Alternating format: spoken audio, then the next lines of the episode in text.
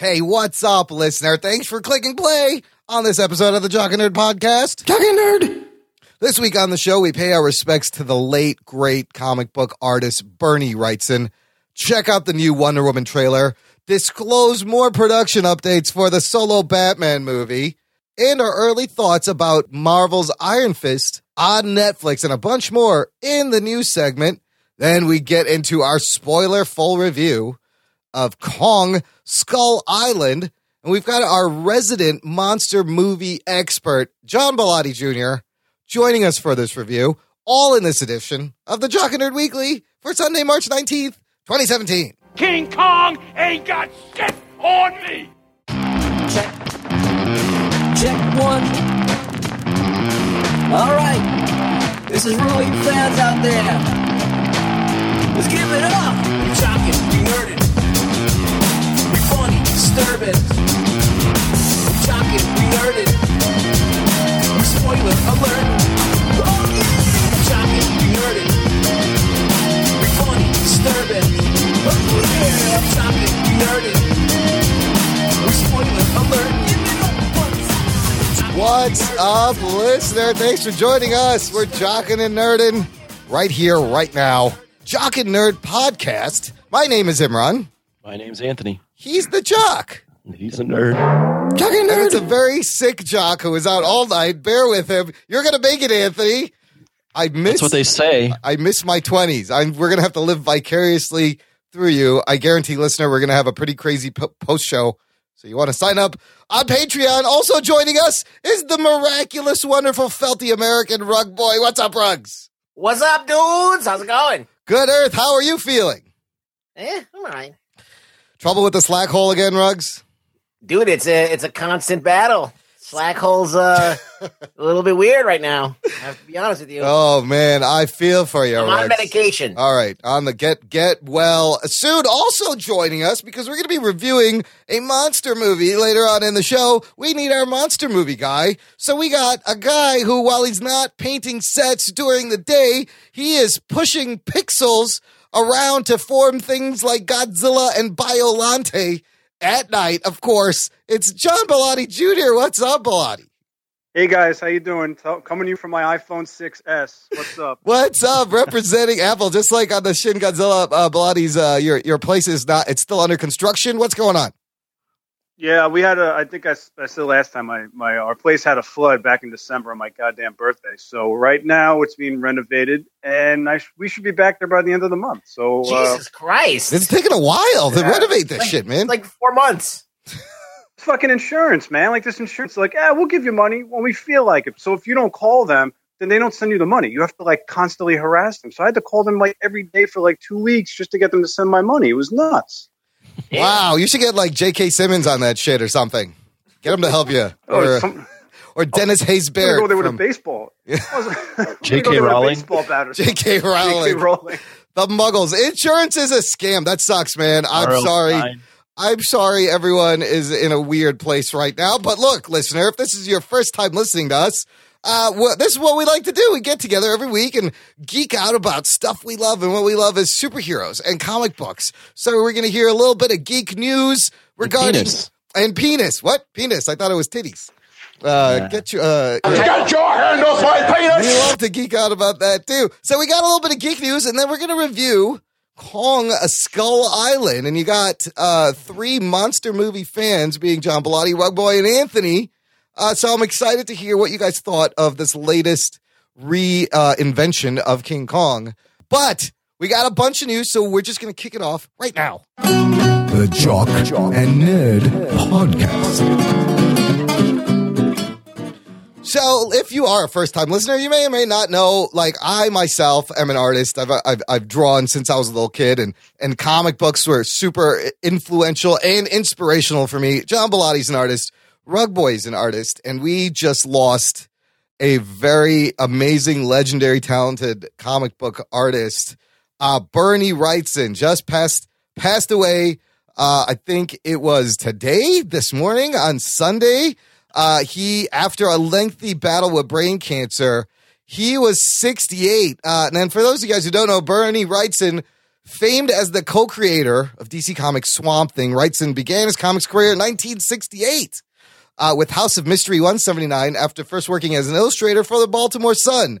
He worked for DC until 74, then he left to work for Warren Publishing, where he created a series of black and white adaptations of tales by H.P. Lovecraft and Edgar Allan Poe. He's actually mostly known for being a horror artist, but he did a lot more. He also joined fellow artists Jeff Jones, Michael Kaluta, Barry Windsor-Smith to form The Studio in a loft in Manhattan to pursue work outside of comics. He also has done work for films, concept work for Stephen King's Creepshow, and he did a bunch of illustrations for Stephen King's Cycle of the Werewolf. And he's best known for horror mystery, but like I said, he drew Batman, Captain Marvel, covers for Aquaman, Green Lantern, Wonder Woman, The Incredible Hulk. He announced his retirement from comics in January because he had a bleeding on the brain that left him unable to walk reliably or use his left hand. I don't know if he was righty or lefty. That would be devastating as an artist if you cannot use your hand. But man, what? How influential Bellotti as an artist was Bernie Wrightson to you? He was not as influential as like some other guys, like Adam Hughes was, but in terms of horror artists, he's the guy that I think inspired everybody. Yeah. Where you like Frank Frazetta sort of inspired all those big fantasy artists in the 80s. Yep.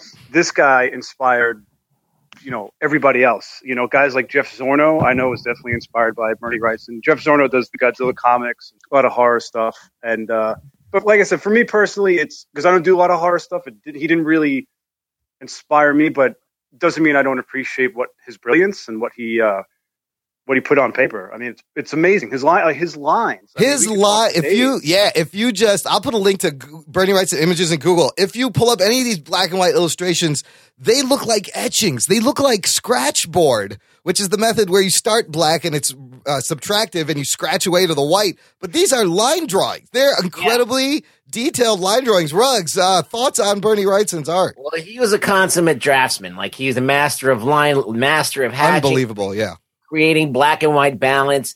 My first experience of Bernie Wrightson was when I used to go to the comic book store and I pedal my bike to the store, and I would always look for, like, you know, there would be graphic novels all the time, Batman graphic novels, you know, there'd be Judge Dredd graphic novels, all these other graphic novels, and I was like waiting for a Spider-Man one. Yes. And then he came out with one called Hooky. Yes. Where Spider-Man gets sucked into like another, like a Norse god universe with the Tordin and Dakerlak or whatever. And there's a bunch of monsters and crazy creatures. Yeah. He's got to fight. And it was so like well rendered, especially the anatomy, that I just was like just drawing from that book for a very long time to try and get a handle on some of the anatomy. Like, he made these like crazy ass creatures that were like just gross and disgusting, and it's one of the few things that were like full color of Bernie Wrightson. Usually you see most of his stuff in black and white. There's eyeballs all over things. I'm glad you brought that up, because that, I think, was also my first introduction to Bernie Wrightson. It was 1986, and this is back when graphic novels were a special thing. It's not like now where there's these collections and trades, and people call trades graphic novels. They actually numbered these graphic novels, Marvel, and they would put out maybe like 2 or 3 a year, and each one would be like a different hero, but they were oversized, full color, really nice paper, and the artist got more time to work on them, and they didn't have to be part of any continuity, any storyline. They could be anything. So this Hooky was amazing because it was a very different Spider-Man tale. It didn't take place in the city. It was Spider-Man fighting monsters in a weird parallel universe. He's wearing a poncho, you know? Yeah, it's great. And Bernie Wrightson, that art was amazing. That and the Cult. The Batman storyline Cult. That's an amazing one as well. That one, I check it. Beautiful. One of my favorite things that Bernie Wrightson did was he did the illustrated Frankenstein. Ah, wow. So he took the novel and then he just did illustrations for every other page. So it would take like 2 pages of the novel and he'd illustrate that part. And he would work his way down. And then his drawings of Frankenstein. They're unbelievable. I'm looking at him right now. Crazy. You just have to Google Bernie Wrightson and a Frankenstein category pops up. Just, and the detail, it's just unbelievable. And I always look at it and I'm inspired by that. So if it's, you see 2 things from Bernie Wrightson, you got to see Hooky, you got to see Frankenstein, and you got to see Swamp Thing. And Swamp Thing. Well, what I loved about Bernie is you knew it was his Batman, because he would give him these ridiculously long ears, like just super long, but they like, in real life wouldn't be practical, but they fucking look great the way he drew them. Exactly. That's what they tried to do in that 1989 Batman movie, is get those ears. Yeah, it didn't quite work with all the scalping. Anthony, thoughts on Bernie Wrightson? Are you familiar with his work at all? I'm just looking at it now. I'm not an artist, so all I can say is it looks good. Right? It's pretty sick. It's pretty sick stuff. But trust us, this is quality. This is cream of the crop. This is the guy that influenced. And if you want to learn, it's old school. Yeah, it's old school. If you want to study line work, study any Bernie Wrightson piece. So it's all that. This is considered old school. It looks pretty fucking modern to me. Like it looks because everybody modern. That's because everybody modern steals from him. Yeah, it's like you'll see Mike Mignola, Frank Miller, like all these guys. Were influenced by a lot of detail for sure. Yeah, great use of light and dark and black and white pen work. It's sad, but he will be missed. But he's got a great bunch of work out there. Definitely check it out. You will not be sorry. Okay, let's move on to some happier news. And then surprisingly, it's in the DCEU, and it's a new Wonder Woman trailer. Everyone, Anthony, did you check out this trailer yet? Of course, I did. What did you think? The origin trailer. It's called the official origin trailer. Orange's trailer. It looks good. I'm glad that there's color. I'm glad that there's like a nice dichotomy of like the Amazon colorful island and then London and war and it being that kind of bluish. So everything looks good. I've been saying, I say it on our Jock and Nerd community, and I think Bilotti said it and Del Howard just. Please just don't suck. Oh, that you have one job. You have one job, and it's not to suck. And I mean, how good does it have to be to get it passed? Like does it have to be like better than Suicide Squad? I guess. Oh, I mean, if it can clear like Man, I don't think Man of Steel is a hard bar to clear. That's true. Yeah, that's a good point. I'm hoping that's. Oh yeah, you're right. But it could be, way better than Man of Steel with just a little bit of attention to character. Like, I want to walk away having really gotten to care for Diana Prince and these other characters. I like in the trailer that you see her training. You see her growing up on the island and being trained to be a warrior. The comedy beats still work. And I like that they really didn't give away too much. Like, it almost felt like they wanted to show you the bad guy, and they just stopped. They used a little bit of restraint. So it doesn't give away a lot, and it shows you, like, awesome, her golden lasso. Bilotti, I know Rugboy is not going to watch this trailer because it's too close to the movie, and he doesn't want to see it, right? I don't want to see it. Bilotti, have you seen this trailer? What are your thoughts? No, the last trailer I watched was that second trailer that released. I didn't watch this one because it's I don't want to know too much about it. You too, but I think they did a good job at not giving away too much. I would agree. I don't think they gave away much where you were going to be like fuck. Like when we talk about Kong, I'm going to be like fuck. I watched too much. A little bit. Yeah, that's the thing. I stopped watching Kong trailers like a certain amount, and then I was actually, surprised at some of the things I saw, and I was happy that I didn't watch it. So. Yeah. Those Batman vs. Superman trailers were horrible and gave away the whole goddamn movie. It's not like that at all. These are better cut trailers, just giving you more of kind of what you saw, more little pieces, but it got me really excited. And I really feel like, I have this article here. It says how Wonder Woman pays homage to Richard Donner's Superman. And I feel like Patty Jenkins is pulling a lot of these because she has said that like when she saw Superman in 1978, like it inspired her to be a filmmaker, and that's what she relates to, and she wants to kind of evoke that. And you see some of that like literally and figuratively, literally in that one shot again where they show in the alleyway where she blocks the bullet with her bracelet. It's kind of a reverse of the Chris Reeve Lois Lane scene. In a Q&A, Patty Jenkins has said, I'm here because of Superman. I'm here because when I saw Superman as a kid, it rocks my world. And I was Superman. I was that little boy. I took that ride in that journey. What Star Wars did for some people, Superman did for me. So I'm hoping she can channel this into the story of Diana. I love that. Well, time's going to tell. I think that we're all going to see this movie. Hopefully, these things all pay off. I would love to see some Donner influence, Well, we only got till June.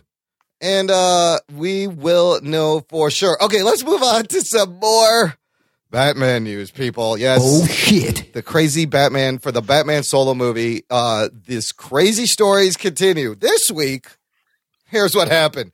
Officially announced that The Batman is unlikely to begin production until 2018. The reason being Ben Affleck was in rehab for alcohol addiction. Oh, shit. And he's very candid about this, which I thought was surprising. So this is what he actually said. He said, I have completed treatment for alcohol addiction, something I've dealt with in the past and will continue to confront. I want to live life to the fullest and be the best father I can be. I want my kids to know there is no shame in getting help when you need it and to be a source of strength for anyone out there who needs help but is afraid to take the first step. I'm lucky to have the love of my family and friends, including my co-parent, Jen. It must be Jennifer Garner, yeah? Who has supported me and cared for our kids as I've done the work I set out to do. This was the first of many steps being taken towards a positive recovery. Wow, that's pretty crazy. But then EW says that Affleck's alcohol addiction treatment didn't affect his involvement with the Batman. He's still working on the script for the planned sequel with DC's CCO Jeff Johns. First of all, this is pretty brave of Affleck to come out and say this.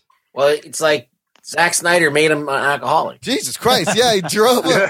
Snyder drove me to the drink, people. Put him in the shittiest movie of his career. Yeah. No, I'm just kidding. It was actually the best part of the movie, but... He's always been in and out of rehab, though, hasn't he? Hasn't he always had alcohol problems? I don't know. Yeah. When he first got divorced, there was some kind of wind of that going on. Yeah. So, and he just had a rough year, though, too. Yeah. I mean, you know, I know poor millionaire Ben Affleck, but you know, creatively, he's had a rough year. I should. Well, Live by Night got trashed, and that was his, you know, kind of his auteur movie. Yeah. But so look, production's not going to start till 2018. Another report comes out. And we talked about this weeks ago that if they were going to get a new director, which they did, Matt Reeves officially hired, they might be looking at a complete rewrite. And they are going to rewrite the whole script to the point where Joe Manganiello, he's not sure if he's still going to be Deadpool anymore. Like Deathstroke. Sorry, Deadpool.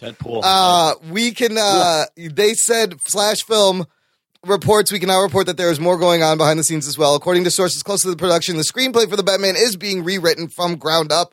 So it's entirely possible that everything we've heard about the film's story will no longer be in play. So, wow. Okay. I don't know. Okay. We'll see what happens. It's nuts. It's kind of, I still hope they use Manganiello as Deathstroke, but look, don't force him in the story if this is not the story you're trying to tell also. It's like the pre-production on The Batman's like a fucking... daytime soap opera. It is. This is could be as the world turns with the Batman. No shit. This is going to be like a documentary of its own. And yeah, if through all this you could deliver a good product, then that's fine. Just get your shit sorted out. Another DCEU movie that is the only movie after Wonder Woman and Justice League that we kind of know is going to come out. Aquaman has pushed back its release date.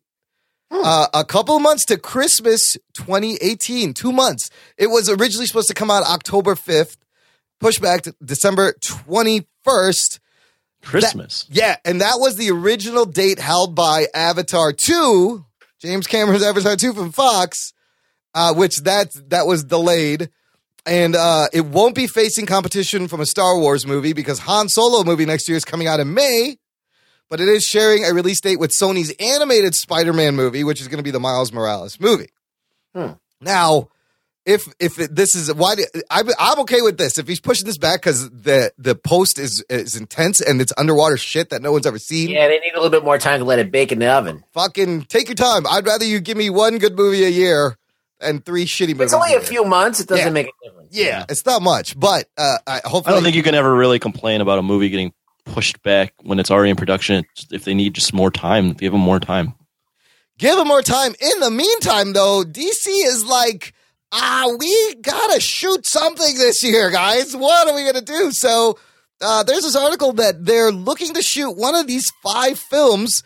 They just want to start production, which I don't know if that's a good idea and rush something to have something. Like we said, don't do that. But they're looking at Gotham City Sirens, The Flash, Green Lantern Corps, Suicide Squad 2, or The Dark Universe, which is the Justice League Dark movie. Each of these films have writers attached to it. Some don't have directors, and the scripts are being worked on. So I don't know if any of these are ready to move forward, but if you rush one of these movies just to shoot something, it could be a mess. I like that we're recording the show in a bathroom. What's that leak? It's not a leak. Somebody call the plumber. Apartment leaking now, John Bellotti? Bellotti, is there a drip on top of you? I'm hearing a drip. Listen, you shit it a couple times. Bellotti's currently being waterboarded. Are you being held by terrorists, Bellotti? Blink one time for yes. Tell my mom I love. Listen, I told that plumber to get here before 2. He's late. So, at which of these, if they had to rush one of these fellas, which of these do you want to see? I'm sorry, I was distracted by the drip.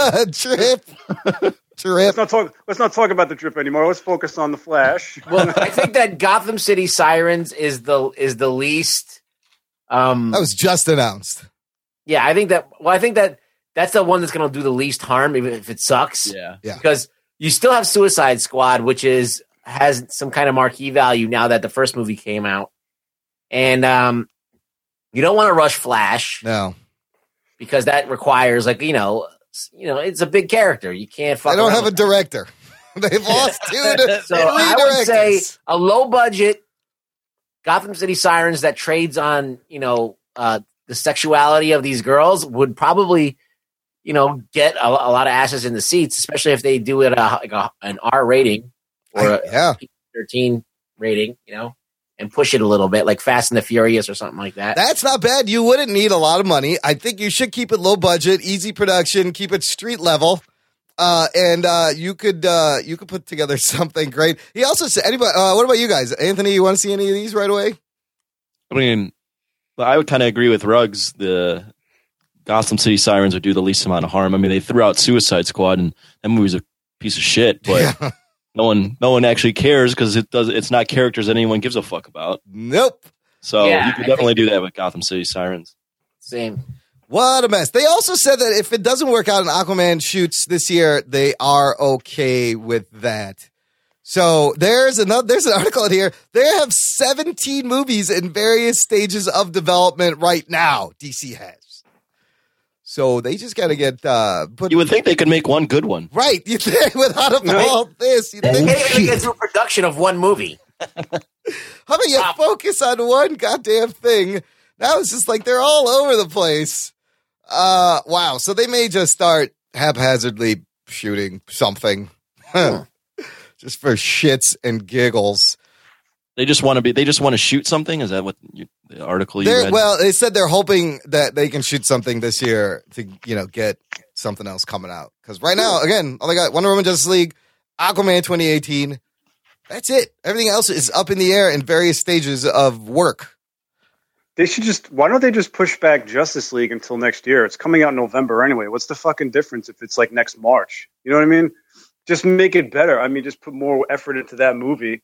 Make it a little bit longer, maybe, and just push it for next year. But you know what? This is Warner Brothers. If they knew what they were doing, we wouldn't even be having this conversation. Absolutely. I'm talking too logical here. They wouldn't be in this mess to begin with. Okay, well, look, we'll see what happens. Wonder Woman in June, and then, like you said, we're going to get Justice League. Let's move on to a little bit of Marvel news. Iron Fist is out, guys. I wanted a little watch update. Ruggs, have you watched it yet? How far are you? I'm pretty far into it. I'm like 10 or 11 episodes. Oh, snap. I'm at 8. Bellotti, you watching this yet? No, not at my parents' house. When I get back home from my exile in Staten Island, I'll watch it. Anthony, have you seen any of this yet? So I've been hooked on this show called Untold History of the United States of America. By Oliver Stone. By Oliver Stone, yeah. I've been so hooked on that. I'm going to finish that before I start any episodes of Iron Fist. Okay, well, look, a listener, of course, we're going to give you a full review. I'll give you guys, once everyone's watched it, we will get down and dirty with it. But, Ruggs, so far, I just want to know some just light thoughts. What do you think? Were the reviews correct that were heard? Well, you want to know something? It's like the first few episodes, I was kind of on board with it. And I was like, okay, I know the drill. It's going to be a slow burn, blah, blah, blah. And I was on board. But then the more that it went on, I was really like, this show is subpar. This is not the show that is. It's not good for Iron Fist. It's not good for the guy who's playing Iron Fist. The only one who's coming out smelling like a rose is Colleen Wing.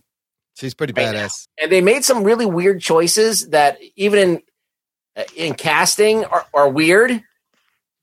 It just seems like it's just weird all over the place. But Yeah, it's definitely out of all the ones, I thought it was going to be more entertaining than Cage, but it's not. The first three episodes, I was like, oh, this is going to be entertaining. And the only way I can put my finger on it is it's the fight scenes, I think, more than anything. Huh. They're just not good enough. I'm 8 episodes in, and I kind of felt the opposite. Like, in the beginning, I was like, oh, no surprise. Oh, shit, they're dragging this shit out. I was yelling at the fucking television to fucking move it along already. But then episodes 5, 6, 7, like, I really, the way these characters changed and twist, and it got me hooked. Like, my wife started watching it, and it got her hooked, and she's actually past me now.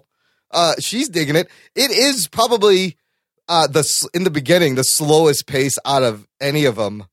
But I don't know. I'm digging it. I'm just curious to see where this mysteries and secrets go and where it ends. Well, it's good that you both kind of disagree. There's a lot of missed opportunities there, Anthony. Trust me. When you watch it, you'll see. Okay. Well, it just because Rug Boy's review already is like, oh, fuck, I got to watch this. And then Imran watches it, and I'm like, all right, maybe I could watch this and be not want to kill myself. No, I think it really is like however you want to interpret it. I think you can watch it and like it, or you can watch it and not like it. It's not that I don't like it; I actually am enjoying parts of it. I just think that, especially in the area of it being exciting, it's just not exciting. That's all. Mm. It's a different tone and a different feel. I felt like it started slow, but it's gradually ramping up so far, and I was really appreciating that. And I was like, by the end of the episodes, now I'm like, I have to watch the next one. Like, it makes you want to watch the next one. So we'll see. Yeah, we'll see how it ends up. And we'll give you a full review. Some other Marvel-related news from Nude News. Sony just announced randomly they're going to make a Venom movie. Oh, shit. Geek boner. To be out next year. Whoa. Yeah, they already gave it a date. October 5th, 2018, which is the date Aquaman let go of. Just now we discussed Aquaman was supposed to come out October 15th. They went out. Sony's like, we're making a Venom movie. And they've been trying to do a Venom film for years, but I don't think there's any clues as to how it's going to tie into Spider-Man. Will it even have Spider-Man in there? Could it be R-rated? I do have a little bit of news on the writers and who they're looking at in the director. But before I get to that, what do you guys think of a Venom movie just out of nowhere from Sony? I feel like that, I mean... Obviously, this is going to be not tied to the comic book in any way. So I'm already dubious on that. But who is it going to be? Is it going to be Eddie Brock? Is it going to be Flash Thompson? So if you could divorce yourself from that idea, which is always tough for me to do, I always go to the comics first. The source is what really I – but they could probably make a cool movie with Venom as a vehicle, but I don't know. It just is it going to be really Venom? I don't know. That's the question. Yeah, and I think I read articles when Sony and Marvel came to their agreement that Sony can produce these offshoot Spider-Man films, not including Spider-Man, and they're not going to tie into anything. So they can kind of do whatever they want with Venom. They can do like Venom, and they can do like a Carnage, or like they could still do their own Sinister Six and all that stuff. Like, and they can still do that, but it's not doesn't necessarily have to tie into Marvel. So these could be like exist in their own little thing, which is going to be weird. So the right, What I'm just saying, that's going to be weird because can they use Spider-Man? Can you make a Venom movie without putting Spider-Man in it at all? I don't see how. I think they're so tied. I don't know, because then it becomes a whole different character. Right. Well, yeah, it matters. Yeah. I mean, if you take away Spider-Man from Venom, you wouldn't have the spider powers because he got the spider powers from right. From that. So Tom Holland, his contract is for these 6 movies right now. I don't know if they got to rework the contract. The way that they could do it is that if they had Venom, you know, kind of like an alien, goo lands on Earth, and then it takes over a spider. Oh. And it uses its piggybacks on a spider and then goes to the next person and completely cancels out Spider-Man altogether. Ugh, I don't know if I like that. But that's the only way for them to really do it. Somehow gets mushed with like spider DNA and some contrived fucking thing. Yeah. It seems like Sony. It's going to be Sony's R-rated franchise. Everybody wants an R-rated thing now. Thanks, Deadpool. Thanks, Deadpool. And you know what? R-rated Venom, if done right, would be kick ass. So according to exhibitor relations, Sony's now working with the new writers on the project. Scott Rosenberg and Jeff Pinkner are brainstorming ideas from the film. These two guys are both attached to the recent remake of Jumanji with The Rock and Karen Gillan. And in the past, Rosenberg has worked on projects like Con Air, Gone in 60 Seconds, Salamander. Pinkner has provided work for Amazing Spider-Man 2, Alias, The Dark Tower, and more. So some pretty good writers there together. But what happens? Yeah. I mean, they've already. I feel like this is another. They've given these guys. Risky. Yeah, they've given these guys. Here's your date. We need the movie. Go make it. Kind of like a Suicide Squad. Go give me a script. Make this movie. You got a little over a year. Get to the making. Get to the Venom. Okay, let's move on to some Godzilla news. We had in the past we discussed this animated movie that Toho is coming out with. And word comes out from August Ragone's blog himself, Netflix acquires an animated Godzilla movie to distribute it globally in 2017. Cool. And exciting. So, yeah, the Netflix Japan put out a tweet, the translation. What about is Godzuki going to be in it? Of course. Absolutely. So this is what it says. It says, created by the gifted tag team of Koban Shizune, Hiroyuki Shishita, and Gen Urobuchi, and Polygon Pictures. People Bilotti knows personally. Yeah, he had dinner with them, right? At the Dragon Lady Lounge. Yeah. Get vegan hot dogs with them. Vegan hot dogs with Gen Urobuchi. The animated movie Godzilla will be exclusively distributed worldwide by Netflix, release date to be announced soon. How excited are you guys, Godzilla fans, for this? The story, from what I heard so far from bits and pieces, the story sounds really fucking cool. What is the story? The story is, from what I'm gathering, and I could be 100% wrong, but apparently like Godzilla's radiation pollutes the entire planet and humanity flees Earth, and then they come back years later or whatever, to see what the hell happened. And that's all I know. So that kind of ties into this piece of art they have for the show. It's like this... It looks like a giant ship, and there's people on Earth, and they just stepped out of the ship, and Earth is just there's nobody there, so it's like that's when they're coming back. Yeah, it's very sci-fi. It's more sci-fi than cool. Yeah, it's definitely more sci-fi than Shin Godzilla. So that's where all the spaceships and all that stuff is coming from. So it looks pretty cool. It's a new angle. Yeah, we've never seen this angle before. I'm excited about the CG because. I think that this is something they should have done 15 years ago is do a CG Godzilla movie. Yeah, like when I saw Final Fantasy, The Spirits Within and came out and I was like, dude, they should do a Godzilla movie like this. Would be great. Is this the first full length animated Godzilla movie? From Japan. Yeah. That's surprising too. Yeah. You think they would have had a bunch of these already by now and just fucking got a whole franchise. It's been a long time coming. Yeah. Yeah. Right on now. Thanks to Netflix. I mean, Netflix is all, it'll be able to be seen in 190 countries at once. So good for Netflix and good for Godzilla fans. Anthony, you excited for the animated Godzilla? What so far? Honestly, I didn't even know it was being made. There you go. So I'm learning about it as we speak. Even better. The less you know, the better. Yeah. Well, I spoke about it in the past. Yeah, I forgot. That's okay. I'll check it out. This sounds awesome. I got another piece of news about another awesome franchise that is being revived, and that is The Matrix. Geek boner. Now, the story came out that they're looking at Michael B. Jordan for a new Matrix movie, and this is not going to be a remake. It's not going to be a reboot. They're going to make possibly a prequel of young Morpheus. Michael B. Jordan as young Morpheus. So that would be cool. I have so many emotions about this. I'm just really happy that this is not a reboot or remake. That would have been fucking stupid. No, that would have angered me because I was like, there's no need to touch that. Yeah.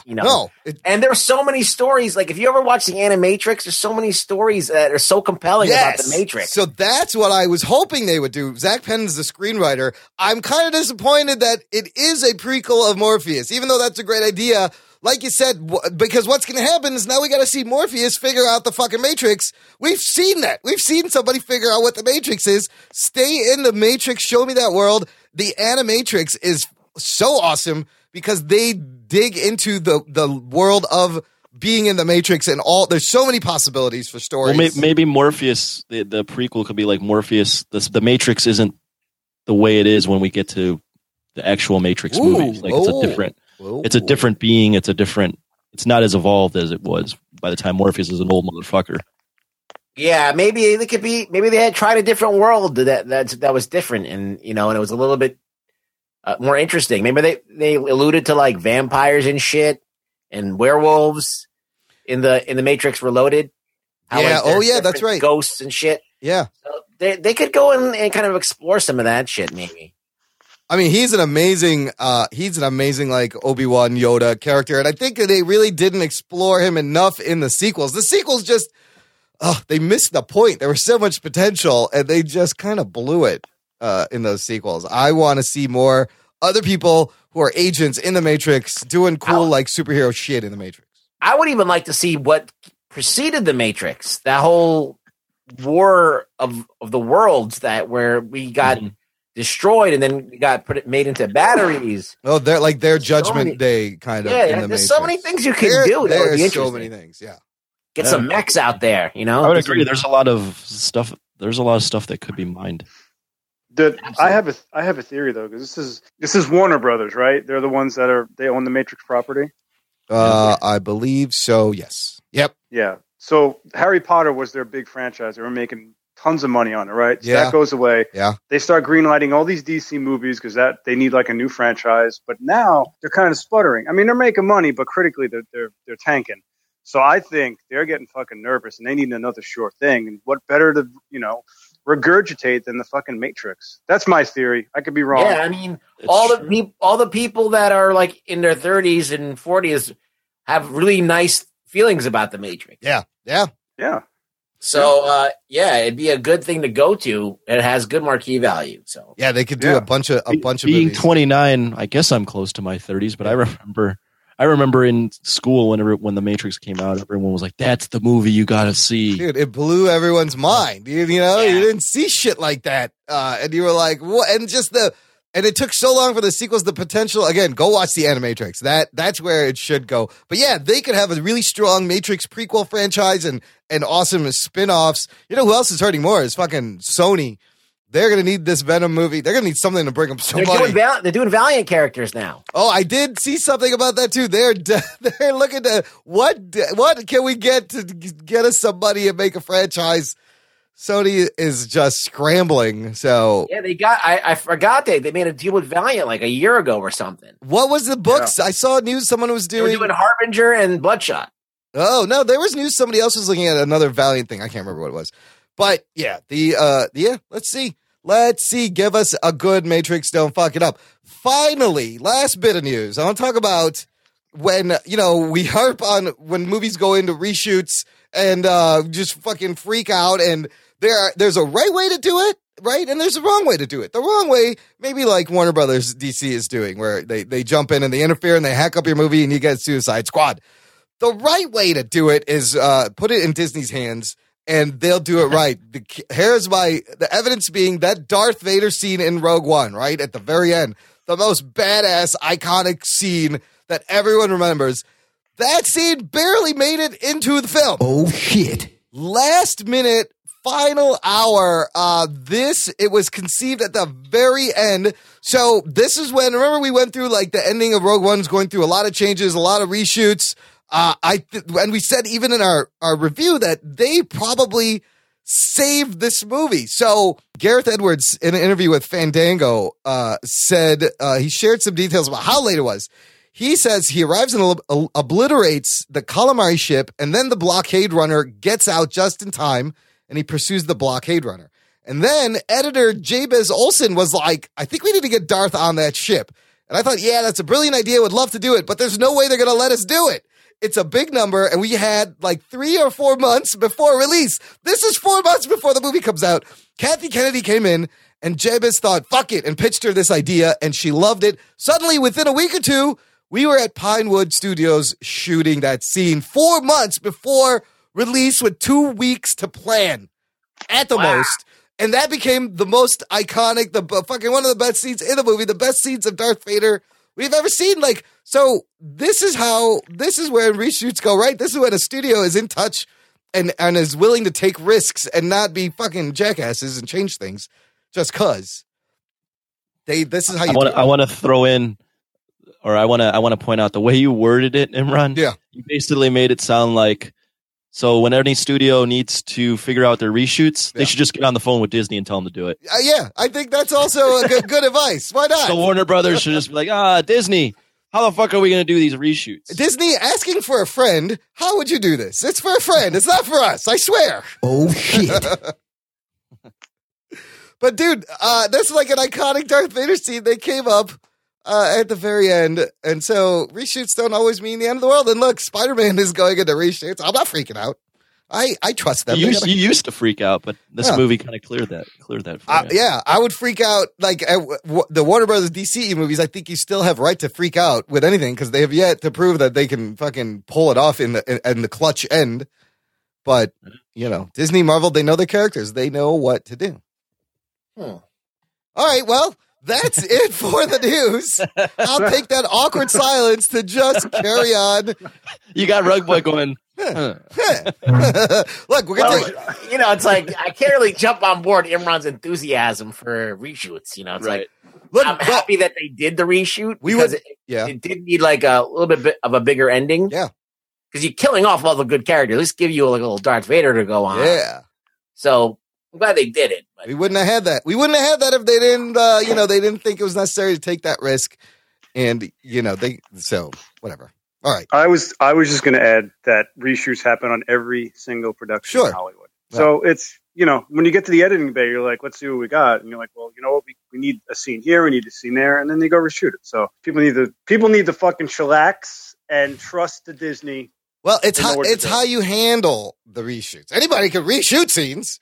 But it's how you put the seeds together that's going to make a difference in what you're reshooting. So it's all part of the business. It's part of the business, and the true artists know how to do it. All right, look, we're going to take a little pause from the cause. We're going to play some fun promos of some of our podcast buddies. Check them out.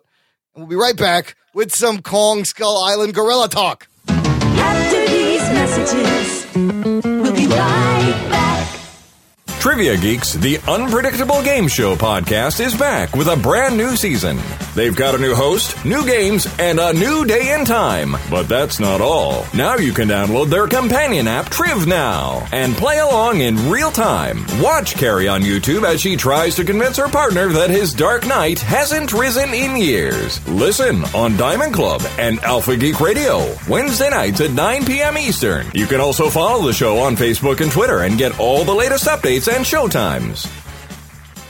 Hey there, fellow podcast fans. Do you love comic books and especially Swamp Thing? Get out of the bayou. So do we. Come check out the Parlapod Show, the world's only podcast dedicated to the muck-encrusted mockery of a man himself, Swamp Thing. This is some serious arcane audio. We also have a sister show, Splurch, where we dive into the world of comics and all the crazy aspects of life. Give us a listen at Parlapod.com, iTunes, SoundCloud, our YouTube channel, visit our site, parlapod.com, and consider supporting our Patreon for some really cool rewards and exclusive content. Check us out on podcastradionetwork.net every Tuesday at 9 p.m. Eastern. Join the conversation on Twitter by following @Parlapod. We'll see you in the swamps. In the swamps. In the swamps. In the swamps. In the swamps. I'm a very patient person. A body falls past the window. Whatever. And you put it down, and you feel like shaky all over. Both your hands are covered. Immediately peg him as a cogman. So we've known each other for years. It's Sumeshi. One of the knives is missing from a garter hilt because it is being pressed to your throat. Damn. We had a... Oh, my God. Oh. So you took money from him, huh? We talked about this earlier. He was being attacked by the forces of the American Confederation. Yeah. Are you constantly checking for traps? The Steamrollers Adventure Podcast is available at rigstories.com or on iTunes. You can also get it at Stitcher and Google Play. Doc and Nerd. Okay, we're going to get to our Kong review, listener, but before I do, I want you to know that we have an awesome fan club on Patreon. JockandNerd.com/Patreon will take you to our special exclusive fan club for the listener. For a low monthly pledge, you are going to get access to like 8 hours of bonus audio. We're throwing stuff up there every week. After this show, you better believe there's going to be a post show, and that's going to go up on Patreon just for our fan club members. And if you want links to anything we talked about this episode so far, just visit jockandnerd.com/158, and there's links to how to contact us and all the stuff we talked about in videos and whatever. So let's get on with Kong Skull Island. I gotta issue this. Prepare to be spoiled! Because we will spoil the shit out of this movie. Let's go over some of the numbers first. Rotten Tomatoes, currently it's sitting at a 78%. Like a high C plus on the Rotten Tomatoes. All right. Oh. For whatever that's worth. This movie has made, so far in 10 days release as of March 19th, $110 million domestically. Worldwide total, $259 million and some change on a $185 million production budget. So not bad. Runtime, 2 hours. And it did pretty good opening weekend. The problem is what's going on this year is every week is a giant movie coming out. And usually this didn't start until summer. And now it just starts in March. Oh, shit. It's sandwiched between Logan and fucking Beauty and the Beast. Yeah, and so Logan... It's getting swallowed up. Yes, Logan did good for the week it had, and then this movie comes out. Once Beauty and the Beast is out, nobody's going to give a shit about any other movie. This movie is going to destroy everything, and it's only March. It may set records that no one's ever seen before for movie month. Yeah, definitely. Which is pretty crazy. Is the amount of little girls at my theater, it was insane. I've never been around that many little girls. I mean, every gender, like, didn't you go to a Justin Bieber concert? Oh, it's true. Was it worse? I stand corrected. Yeah, I forgot about that. That's a really big detail. I forgot about that one. Nothing can stand up to screaming girls at a Bieber concert. Maybe Beauty and the Beast, a story about bestiality and woman abuse and keeping a woman a slave. Wholesome stuff for the family. Absolutely.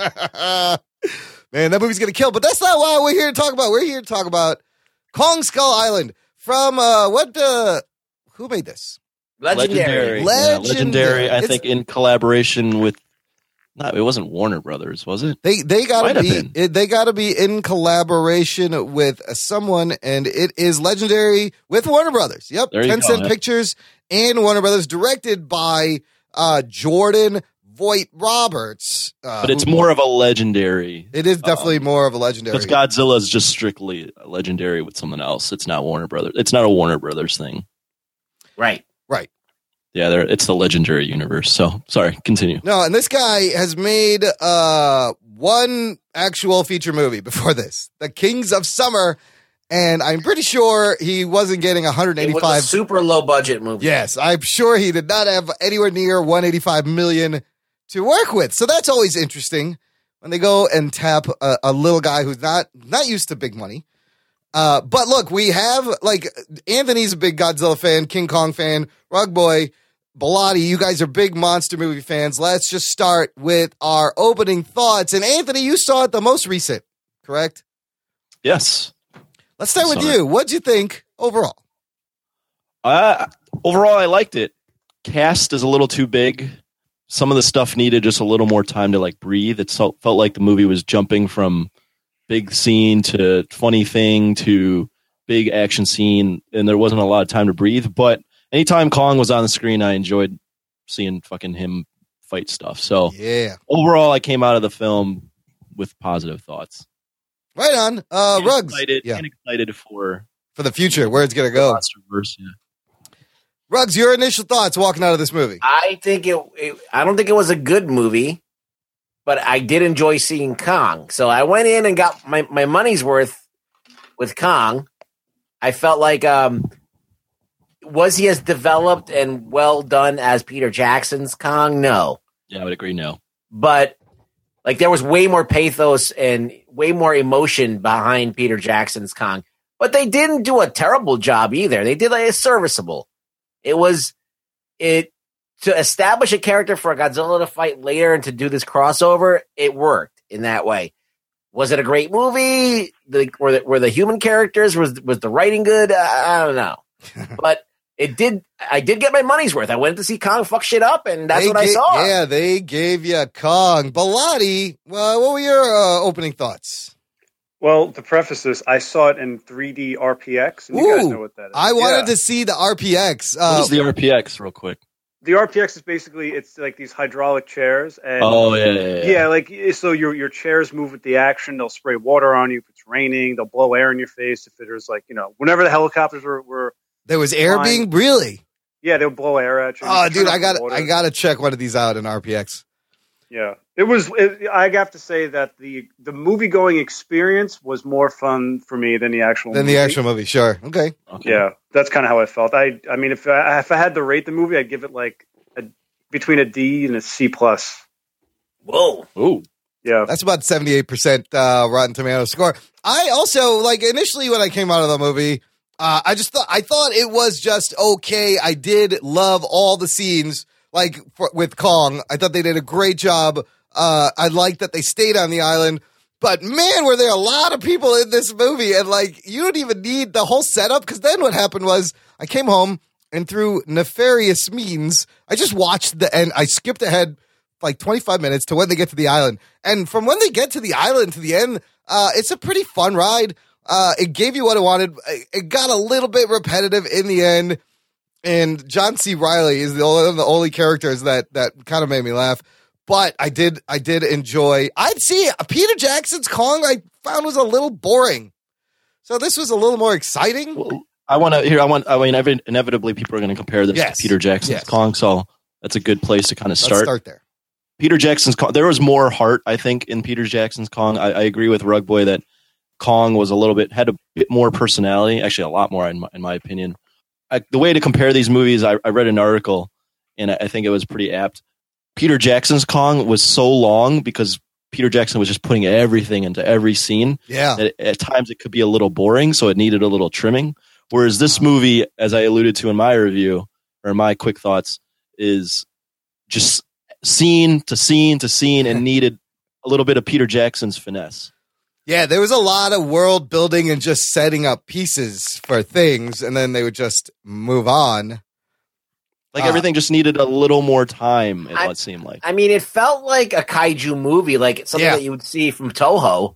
Yeah. It's not unlike what you would see in the 70s from Godzilla or Toho or any of these movies where things just move incredibly fast or they have very little explanation. The characters don't really have that as much depth as you think, and it's more centered around what's happening in the plot.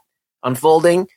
So it's true to a kaiju movie, but I think what happens is when you have a great, like I loved King Kong, the Peter Jackson Kong. Okay. Is it almost an hour too long? Yes. It could have been 2 hours long or even a little bit under 2 hours long and been a great movie, because what he did with King Kong was he created this great character, this great interaction with the human element. And you really feel like he's this majestic thing that's beat up and old and lonely. Yeah. The victim. This is like the Kong victim. You don't really get that kind of sympathy for Kong in this movie. In this movie, you kind of just see Kong as a god that just kind of walks around and like is kind of like disappointed in everything. I kind of like that. So a couple of things I did like is I like that this is very an original kind of reboot where this is only, I'm counting U.S. movies. It's only like the eighth Kong movie. I think is that eight? 1, 2, 3, 4, 5, 6, 7, 8. There's 2 Japanese movies, I think, or 3 that are not in here. But starting from the 1933 original Kong, this is only the 8th U.S. Kong movie. And where Peter Jackson, I was only counting like 6, but there you go. There it's King Kong, Son of Kong, King Kong versus Godzilla, King Kong Escapes, and then King Kong 76, King Kong Lives in 86, and then King Kong 2005.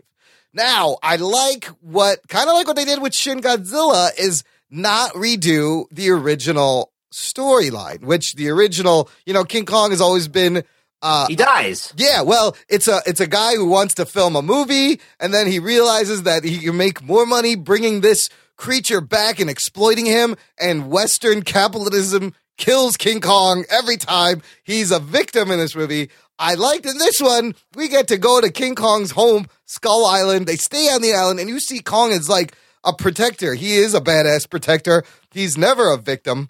And just in the modeling where I read something where they modeled, you know, Peter Jackson Kong was actually more of a silverback gorilla, like very, you know, authentic. I like how they made this a little more of a bipedal Kong where he stands up and walks around. And what little character moments they gave us, like where he was hurt and he, you know, he kind of saves the girl at the end. Yeah, I could use a little more of that, but he is pretty fucking badass Kong in this, though. He was the best part. It was his movie, and he was the big star. He was the best part for me. And it was like a really good B movie monster movie, you know, with like a lot of CGI.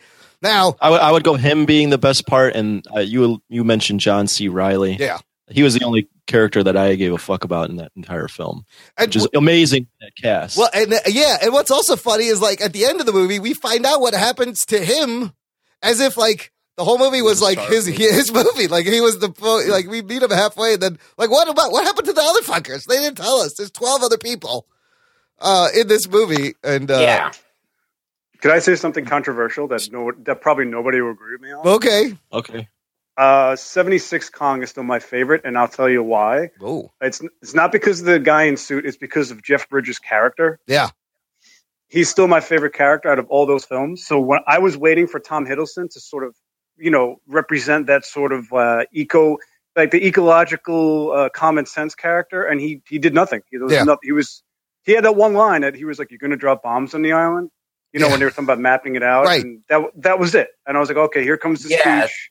And then there was nothing. And I said, Jeff Bridges was he was in the building. Remember at the end of the 76, he's in the trade center. He's screaming. He's cheering for Kong when Kong kills us. I was like, man, I guess Jeff Bridges is a real actor. He's an amazing actor. Yeah. Yeah, they wasted those great actors. They wasted Tom Hiddleston. Brie Larson was, oh god, they totally wasted her. Yeah, the best performance was Brie Larson's tank top, I think. That's a good one. Clean no matter what. Yeah, very clean, never got dirty. Clean. Never. Oh, there's a lot to nitpick about this movie, but I want to talk about more stuff. What else did you guys like? What other positive things can we say? The Vietnam setting. I will say the Vietnam setting was like one of my favorite aspects. And the directing. I'm not super crazy about him as a director, but the colors, the cinematography. It was amazing. Shot beautifully, shot on location in Vietnam and Hawaii. Beautifully shot movie. You got the sense that they were there, and you know. And this was uneven. It was uneven because what happens is you have the DP, the director of photography. He's framing these beautiful shots, and you know whoever's working on the CG, you know they have great storyboards and they're really well composed and everything. But then when you're actually following action and storytelling with shot by shot, then it gets a little bit touchy. Like when you have these nice touches of things dropping into the frame or you know, there's that zoom into the eye, all that stuff, those artsy things. Yeah. Those are all really cool because you're storyboarded. But when they're I think whoever edited this movie didn't edit it great. I think it was shot well but edited poorly. Yeah. Let me throw in that I thought the setting was the third positive that I saw. Kong, John C. Reilly, and the setting. Yeah, they filmed a ton of this in fucking Vietnam, which is awesome. Yeah. Vietnam's an awesome place to film. And I thought there was some cool touches of, you know, Bilal, you mentioned the cinematography, but there's some cool just little edits here or there, like the dragonfly flying in with the helicopters. That was a cool touch. Yeah, like or little creative things like when Kong is about to eat the guy and it cuts to a guy eating a sandwich or whatever. Oh yeah. Like, there's just a little creative things there. So there were like a little like, the bobblehead. Remember the bobblehead? Yeah, so there was weird. There was some stuff that Jordan White Roberts threw in that like he has some creativity in the way he acts. And he's got confidence. I read a lot of interviews with him, and he sounded a lot more confident going into this than Gareth Edwards did with going into Godzilla. Yeah. I mean, he also. I read I listened to an interview with him where he was the one, and maybe this is him just being, you know, playing it up, but he was the one that actually suggested the Vietnam 1970s setting because I think they wanted to make this in like the 1900s or something like that. Yeah, it was 1917, and he was like, "No, let's do like Apocalypse Now." It was so that so he definitely gets kudos. So that is very important. I think that's such a smart move because I don't want to see another Kong set in the 30s. You can't really do Kong set now, but because it needs to be tied into history, and like post Vietnam is the perfect time to bring these themes out. It kind of the thing is, it was so tonally all over the place, like. At times it's like an anti-war movie, and while like seeing Tom Hiddleston with the gas mask and the green smoke like slice through these animals was cool, at times I was like, this is like I feel like I'm watching like a sci-fi movie with a big budget. Like the acting was almost television, and it's probably the dialogue. It was television quality sci-fi movie channel quality. Well, you had that, but you also had like John C. Reilly being kind of goofy, but then you contrast that with like. I forgot that the Hispanic character with the mustache, what that actor's name is, but he gets like flown away and chopped in half. Oh yeah, he gets and it's like, what is with this tone? Where are we going here? Like, am I supposed to be horrified or am I supposed to be laughing? Or are you supposed to be laughing? Exactly. It didn't really know. Like, it was a little uneven. It didn't know what kind of movie it wanted to be at times. Yeah, well, the question that I beg to ask, and since I have Bilotti here and all of you guys here, is that you had Godzilla, the 2014 version. That was a long movie. It was very long. It hid Godzilla. Did you prefer this movie to Godzilla, or how do you feel? How does it compare? You know what? I actually thought about that because this movie gives you Kong from the like the first 5 minutes of the film, and there's a lot of Kong in it, and Godzilla didn't have a lot of scenes in his movie, and I think somewhere in the middle of that, I think if you have some of those really interesting characters from King Kong, in the Godzilla movie, I think you wouldn't even notice that Godzilla was gone half the time. You know? Yeah. I didn't mind. I didn't, because even in the original Godzilla movies, there were other Godzilla movies where he wasn't in the movie a lot, but there was so much compelling character stuff going on, they didn't fucking give a shit. So Godzilla just, I mean, that, what's his name? Aaron Taylor Johnson, he was horrible. Yeah. He did not, it should have been Bryan Cranston. We all know this. If he carried that movie, I think it would have been much better. And you wouldn't even notice the lack of Godzilla. Honestly, I was getting a little sick of there was like too much Kong in this movie. I was like, here he is, he's coming out of the smoke again to talk to the girl. And, but it looked so cool, though. Yeah, it was cool. It was cool. I would agree with Bilotti that somewhere in the middle, I would say that this movie is like if this movie's on, it's a lot more rewatchable from start to finish. Whereas if Godzilla's on, you're just fast forwarding to the end. Pretty much, exactly. You're literally that's all you care about is the fucking end, but. I do agree that there was a couple like seeing Kong in the river when that with forgot what the fuck's that actor's name? Toby Kebbell. Bloody nose, like okay, you just saw Kong in the river. All right, cool. Oh yeah, he's like, lots of that seems unnecessary. He's just walking the river. Like there was just a lot, so much fucking Kong. So I think somewhere in the middle, because I was also with Bilotti where I'm like, all right, we're seeing a lot of Kong. Like he's getting a little too demystified now. It's like just Kong jerking it off. It is. It's just, it's him like picking his teeth and like even the scene where Kong's like just hunting skull crawlers. Like, I'm like, oh, that's a little like he fights two and he just roars and then they cut something else. And it's like, all right, that's like. It's just Kong porn. What are we doing? Like, where are we going? So to me, these two movies are like, they're different beasts. Like I appreciated the Godzilla for a kind of a realistic approach to that problem. But I like, this is just like a fun popcorn flick. Like everything I was missing from that, they gave you this. But again, I agree with you guys. They got to combine these. Like these, there were so many characters that they could have had half as many characters and you combine character traits. Everyone was just like, he's the science guy. He's the funny guy. He's the military guy. He's got one thing. They all had one. They were so one note. So if they split it out half the characters and combined the character traits into these characters, the characters would have been way more interesting. Like this could have close to been a much better movie, and it's purely because of the lack of dimensional characters. Well, yeah, I would point to that one scene where the guy. Is making that sacrifice and and walking with the grenades toward the skullcrawler. Oh yeah, you see the black guy like trying to stop him. Yeah, and like crying about it. Yeah, like that scene could have been a lot more powerful if I got to know any of those two guys. If I didn't know. No, there was two. They were kind of generic. But then that scene was hilarious because he's doing this big sacrifice, and then the thing just flicks him off to the side. He blows up, completely useless death. Where would you have put the scene? Like, this is the thing. You have all these guys there that are cannon fodder. Obviously, that's why we have so many characters, because we need a lot of people to get killed so things could happen. You know what I mean? Right. But at what? How would you organically include those character moments in that story? Like, I think that they rush you at all over the place, and to get to this island where Kong is, and then they are all lost and they're all detached from each other. So it's really weird that you don't have time to establish a relationship between these characters. Well, but there's too many. They didn't need that many. You could have established it had there been less characters. Yeah, storylines like they half of those. First of all, half of those people should have been dead when they crashed in a helicopter. And nobody was hurt at all. Nobody was hurt. Serious helicopter crashes. Like, this was no little helicopter. They could have cut all those. They could have cut half of those storylines out. They could have gotten rid of Samuel Jackson's character, Toby Kebbell's character. Okay, focused on a much smaller cast. So let's talk about Sam Jackson for a second. He's playing like a caricature of himself. How have we gotten this far where Sam Jackson just can't even be a real character anymore?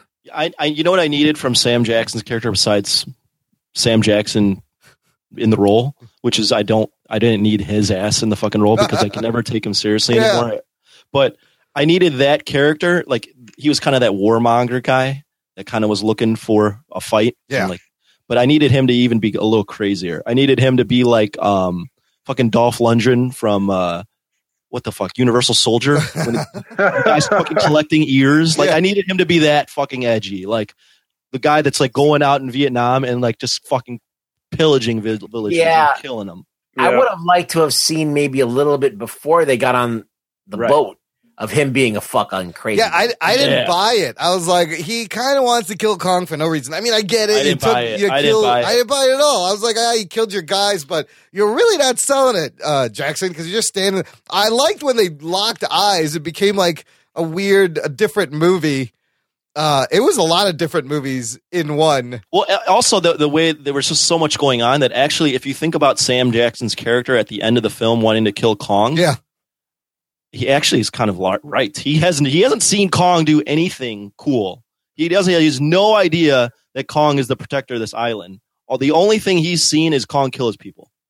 So at the end of it, I'm like, how are you going to convince this guy not to do this? Because he has no reason to believe anybody else than what he sees. And they tried, and then he got smushed. The deaths were hilarious, though. Like, Toby Kebbell, for like half the movie, they're looking for him, and you're like, are they going to get him? And then just unceremoniously killed, all the scientists killed, John Goodman just eaten. Like, they made me laugh. Every time a main character died, I was fucking chuckling.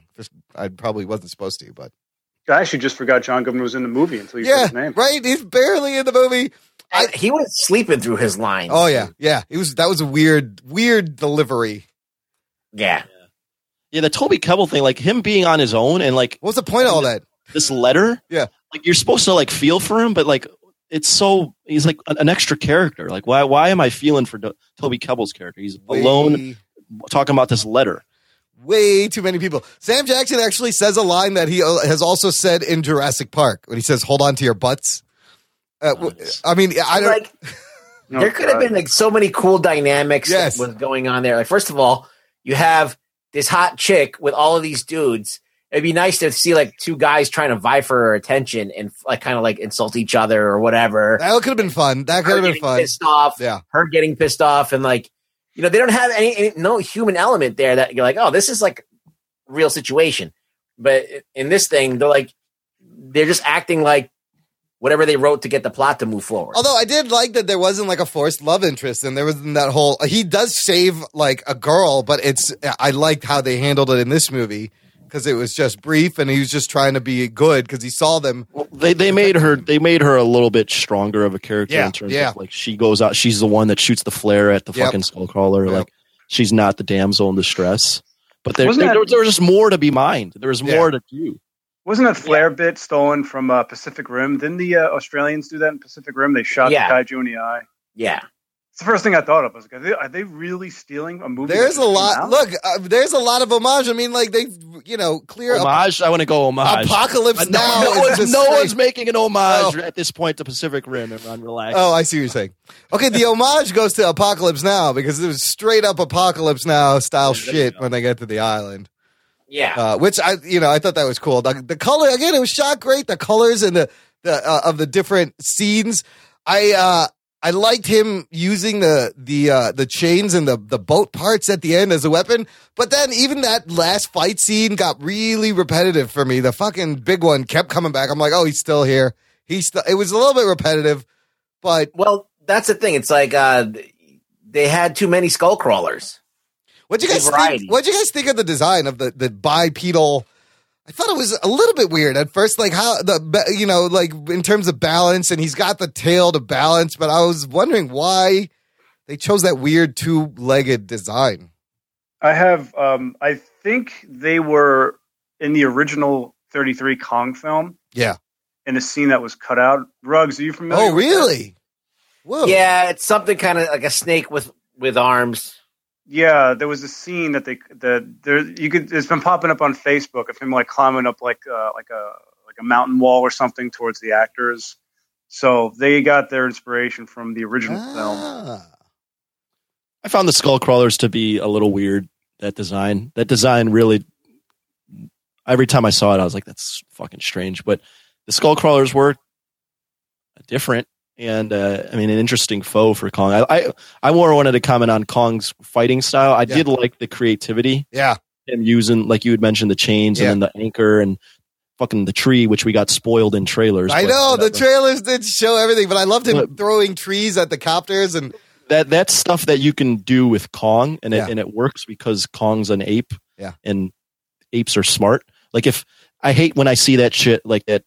Goofy shit in Godzilla films, like that stuff for me never works with Godzilla because it's a fucking tall lizard. It's not going to pick up things like that and do that. I liked Godzilla's fighting style for that film, and I liked Kong's fighting style in this one. Yeah, I got to agree. I agree with that. That tree bit was like a big moment in the last battle, and it was just like goddamn trailers. I was kind of disappointed. I never saw it, so I enjoyed it. I wish there was more at the end. It ended weird. That battle ended weird for me. I kind of wish there was more, but I was like, oh, this is it. And I kind of wish the big skullcrawler looked a little bit more different than the little one. Exactly. Yeah. There's not enough variety. Yeah. The thing is, it's like if you're going to have like a big bad, it can't be exactly the same, just a bigger version of the other thing. Right. That we just saw, because then it gets repetitive. Like, I thought there was going to be some kind of flying thing he was going to fight. That would have been interesting. Oh, well, there was those little birds, but that was it.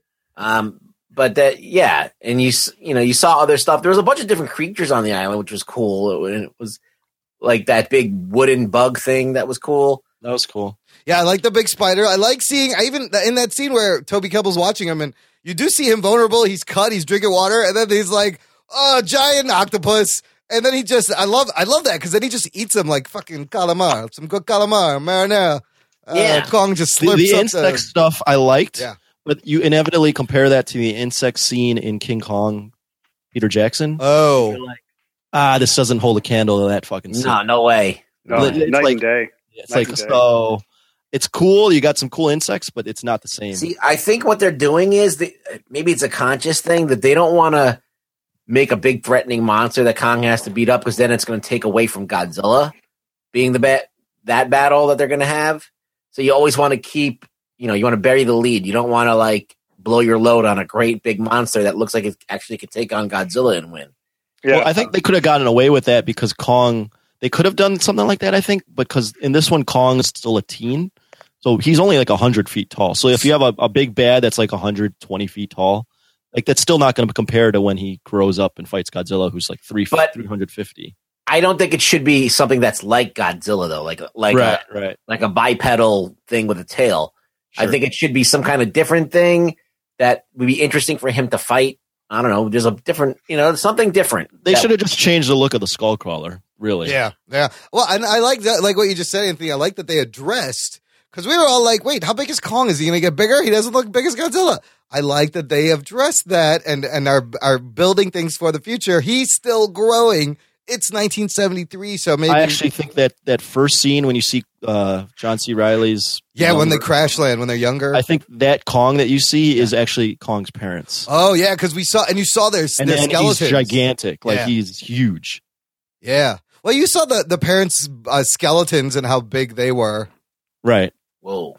Because John C. Reilly's character is like, yeah, like he's the only one left, and he's telling the story about how the Skullcrawlers killed his parents. So obviously he's seen all of that. So I think that's the parents that you see in the beginning, or one like his dad. Oh, his dad, because he was huge. I loved the tribe there, and the reveal of the drawings. On the stones as the camera panned and the drawing kind of clicked into place and came together. Like, all that shit was great. That was probably like the nicest tribe in any Kong film. Did you guys notice that? They were like, so wow. They were so friendly and smiling, and I was wondering why there wasn't any blackface. That's just what I was. Is that what was in 33? I don't remember. I don't remember if they had blackface actually. No. Then King Kong versus Godzilla, they put the Japanese actors in like blackface makeup. Oh yeah. Oh boy. Yeah. Yeah. No, this tribe it's so fucking peaceful. They're great. I love them. I want to hang. I'd fucking love to like live on that island with them. I'd be so peaceful, no stress, no anxiety. It'd be great. I'm surprised that John C. Reilly didn't get laid the whole time that he was there. I know, he should have like little kids walking around. They should have been like little half-breed kids walking around. So. Yeah, they guess they don't want to mix with him. Do you guys think this is a good way to kind of reinvigorate monster movies for this generation? I think that since this is so like digestible, yeah, like it really is. It's a nothing movie. I mean, it really isn't like heavy, or anybody could sit through this shit, even if they might be bored or whatever. So I think yes. I mean, if people can go and enjoy themselves and enjoy the movie and have like a good time, like kind of like a popcorn film, yeah, it's okay. Is it going to really stand the test of time? Like, is it going to be considered a classic? I don't know. Well, what I liked about this, but in terms of this franchise they're setting up, what I liked about this is some stuff Warner Brothers DC can learn from this movie, and that's one is it's kind of a standalone movie, you know, and they didn't shoot for like $1 billion return for like the biggest, best Kong movie. They wanted to make a good Kong movie and put some world building in there and keep it, you know, digestible. And I think they did that. You know, it got good reviews coming out, and it's a standalone. So you don't really need to watch Godzilla to appreciate this. But if you have, you will be rewarded by the post-credit scene and the little, you know, the fact that Goodman is part of Monarch, and you get to see, you know, this hollow earth theory and where all these monsters are actually, they could be living underground in the planet this whole time, and nobody would have known it. Hmm. Yeah, they did bring that up. I would say this film, agree with Ruggs, very easily digestible. There's like the subtlest of undertones of like man versus nature, and you don't fuck with nature sort of thing. Yeah. But it's so fucking subtle, and they don't like it. Like, I don't even think the movie makers even care about it. So no one's gonna be like, oh man, like coming out of this, like, oh man, this movie had a real strong message about fucking nature. So it's like you said, a nothing movie. So in that sense, I think the mainstream will like it, and will accept it. But I don't know if the mainstream was actually clamoring for a Kong film. No, that's why they kind of, you know, they got to take their time and you know, make it this like Godzilla's way. Godzilla's made way more money in its first 10 days or 2 weeks than Kong has. It's, I think like Godzilla's made like $70 million more already. In the same amount of time frame. I feel like there was bigger buzz for that than there was way bigger buzz for this. But this, if someone like just walks in, I think they'll be pleasantly surprised. It's a fun popcorn flick. But you're right, it is. It's. I think once it gets on cable, it's gonna kind of get a new life. And then I think the same thing about Pacific Rim when it came out. Like nobody even knew what the fuck Pacific Rim was gonna be. It's called Pacific Rim. It doesn't. It's like not robots versus monsters. It's like it's not labeled in a way that it's obvious what it is. So a lot of people watch Pacific Rim for the first time on cable, and then that's where that groundswell of people having interest in it came from. You know what's going to be cool, though? Do you remember, Ruggs, we talked about this in New York, you know, we had Channel 11 over here, and they used to play, like, the creature features on Saturdays, and that was, like, our first experience with Godzilla. Like, some kid now is going to watch Pacific Rim or Kong Skull Island on like a Saturday. Yeah. And that's going to he's going to go into adulthood with the same sort of nostalgia that we have now for when he was a kid, which is, for us, cause we're older, we've seen so much shit, and it's they'll never hold a candle to the classics from the '50s and sixties. It's that's fine. I don't care. But for some little kid, this is going to be absolutely. This whole world. And I think, great. Yeah, it succeeds in that sense as a monster movie to get kids, into it.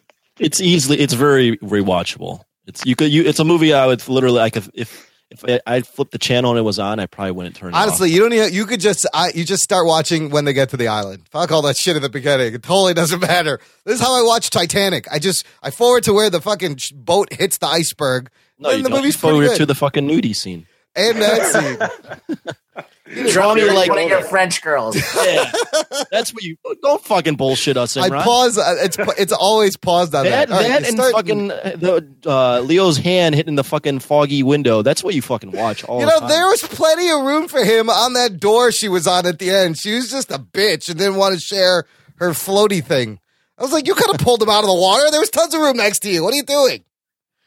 She was nah, I'm going to go so I can tell the story. Women. Typical. What do you think of the post-credit scene?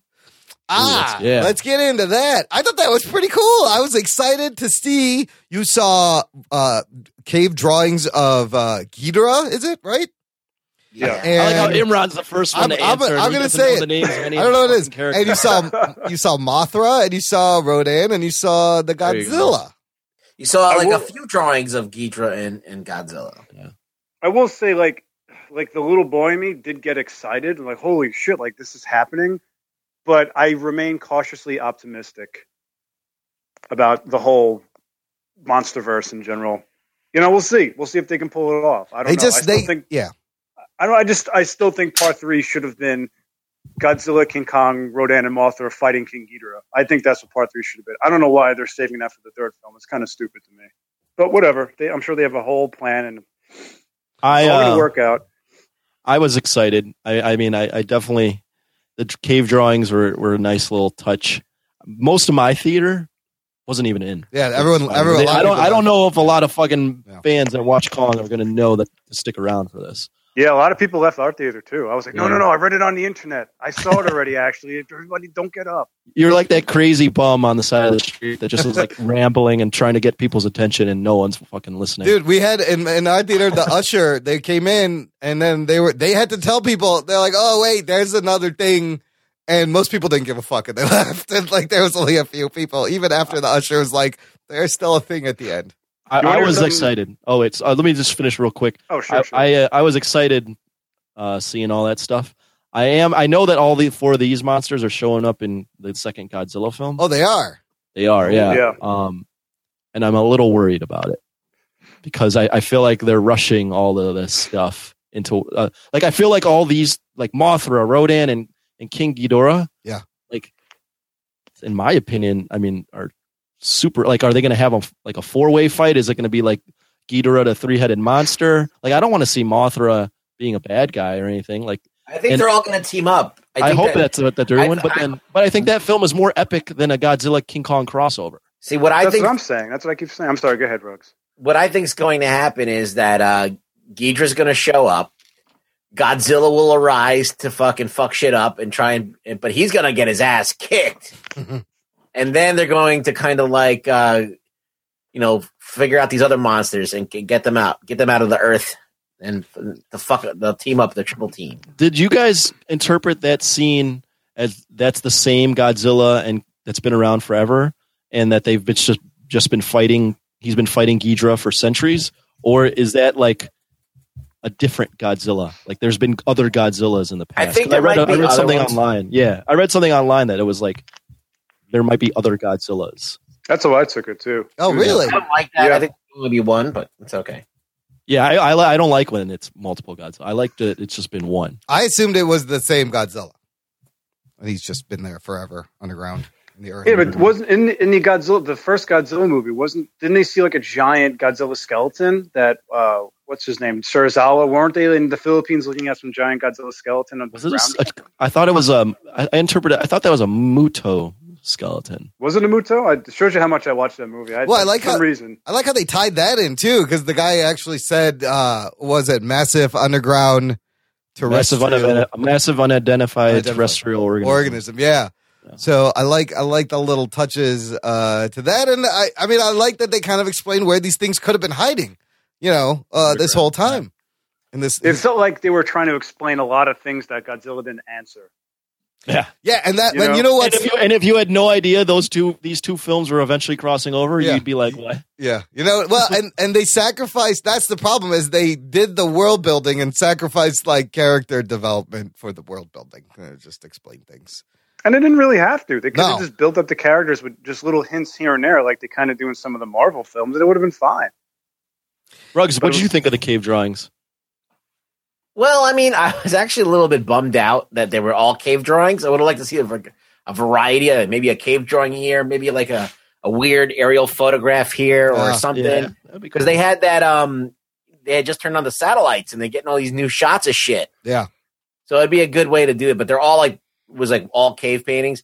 The art styles varied a little bit, which is cool, but I don't know. I'm into it. I mean, I think American Godzilla is good. I think it's good that we have it. Good that there's a counterpoint to, you know, what's going to come out of the East. Your favorite, Shin Godzilla. Yeah. I mean, listen, I'm hoping that the CG cartoon Godzilla is the best one out of them all. Because it probably will be, honestly. I'm hoping, but the only thing is no cities for Godzilla to trash. Well, they could be vacant cities. Yeah. Could be. You know, I don't know. Who knows what the hell? I'm most excited to see how American designers interpret King Ghidorah, Mothra, and Rodan. Like Mothra's going to be pretty easy, but like, how do you make Rodan cool? How do you make King Ghidorah look?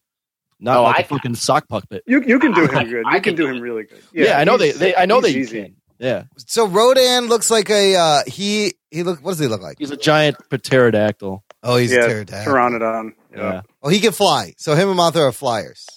You know what's funny though about all this, and I've said it on the other podcast that we did, but to throw all these monsters, like these new monsters, in one movie, like when Toho did this, this was the original Avengers. So Mothra had her own movie, Rodan had his own movie, and Godzilla obviously. So when they teamed them all up, it was like a big event. But this movie, it's like you're kind of shortchanging these iconic characters just to shoehorn them into a movie. When like I keep saying, the second movie shouldn't have all this shit going on, and then the third movie's kind of like, I don't know, it seems kind of underwhelming compared to what they're putting into the sequel. Well, the thing is, you're going to get the same thing you did in the first movie, where it's going to be Godzilla's not going to have any screen time, and you're spending all this other time establishing these other three monsters. Yeah, I hope they take their time, but it sounds like they, you guys are saying it, they're already rushing things. I didn't know that they were going to be. I think we did go over that they're going to be in the next Godzilla movie. And then, of course, the joke has already started where King Kong versus Godzilla, and they're fighting, and Kong says, "You have to save Mothra." And Godzilla goes, "Why'd you say that name?" Yeah, there's a lot of those memes. That's already a lot of those memes. Yeah. I actually turned off all my notifications from all the Godzilla groups I'm in, because after Kong came out, I was getting all these messages, you know, all these notifications on my Facebook, and so and so posted in this group, and I look, I'm like, what the hell is this? And I'm just like, off notification, off. Like, I went through like 16 pages and just turned them all off. I just like, I don't even care. I don't care. Does this movie make you guys? Imran, don't answer first. Oh shit! Yeah, fuck you, Imran. Please don't answer first. Go take a piss. Does this movie make you guys, after seeing this Kong, and you've seen now what Godzilla's kind of like in 2014? Does this make you excited for their eventual interaction? Because they're both like this, like protector sort of thing. Yeah, you know, after seeing this movie and then seeing Godzilla, I'm kind of like, they're sort of similar. I don't know how that's going to work. How they're even going to like match up against each other if they're both protectors and gods. I just didn't. They built him up as like this truly benevolent being on the island, and then Godzilla's like a alpha predator, right? That's what they were saying. He achieves balance basically. Yeah, he's balanced. Yeah, and Kong would balance everything. He's Gamera. You've got Gamera, and you've got Gamera, and you've got Kong being like Gandhi, just doing nice things for people. Yeah, pretty much.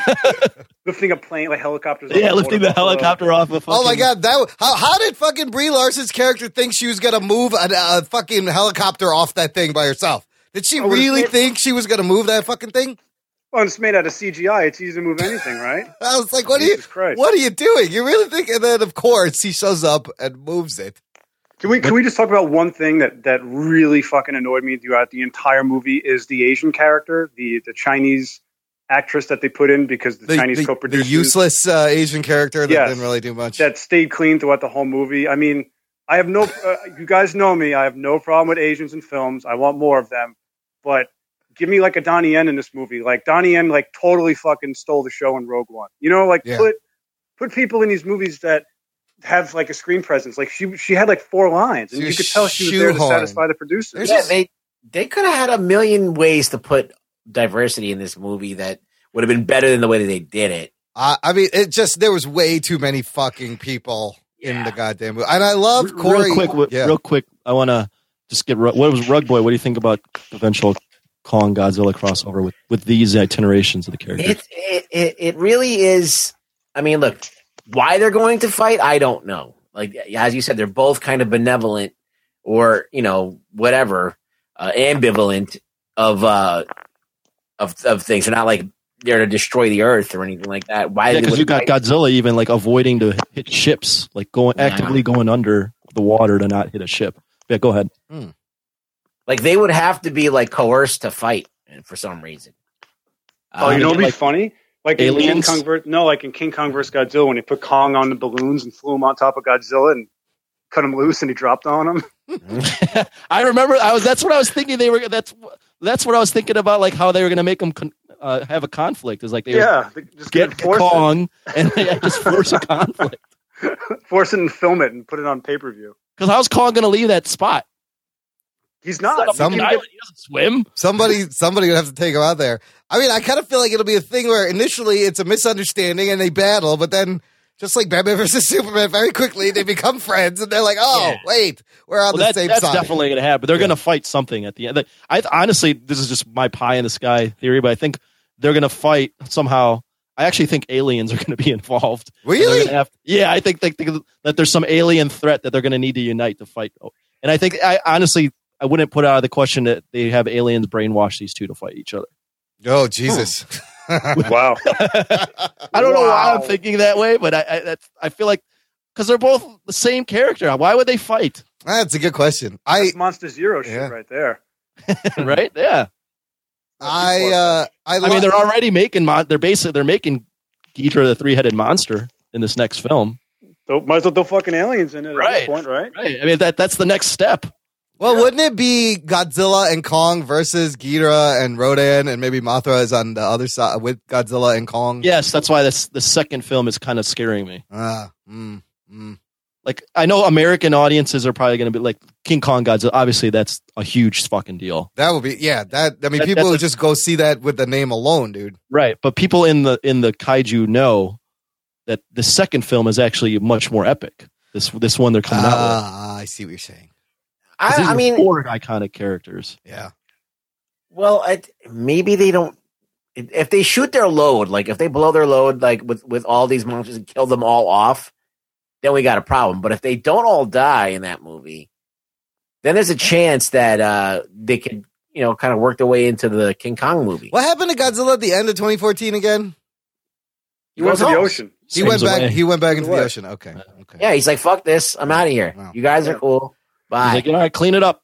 I'm going back to Skull Island. See if like every other superhero ever made. Like you guys clean this shit up. Yeah. What did you guys think of this? The guy who mocapped Kong, his name is Terry Notary. He is a stunt coordinator and a movement coach. He's worked on a lot of movies. He's actually he's in Dawn of the Planet of the Apes. He was in Warcraft. He's in the Hobbit movies, and he's going to be in War, and he's playing, it says here, he's playing Kull, Obsidian, and Groot in Avengers Infinity War. Geek boner. Providing the mocap. So this is what he does, dude. This is his thing. I liked the way he moved. Fine. Yeah, I thought he did a really good job. He played Rocket in Rise of the Planet of the Apes. Mm-hmm. Yeah, Kong was solid. Every time Kong was on screen. That was not the problem. Yeah, that wasn't the problem at all.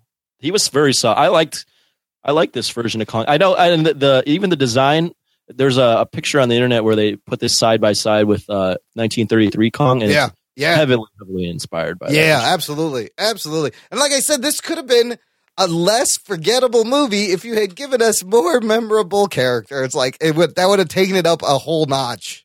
Well, real quick, like Rug Boy said, even though like there's forgettable characters and we all complain about it, that is in true kaiju style. Well, yeah, that's the thing. That's like that's like a monster movie. That's what you do in the monster movie. So they were sticking true to that also. Yeah.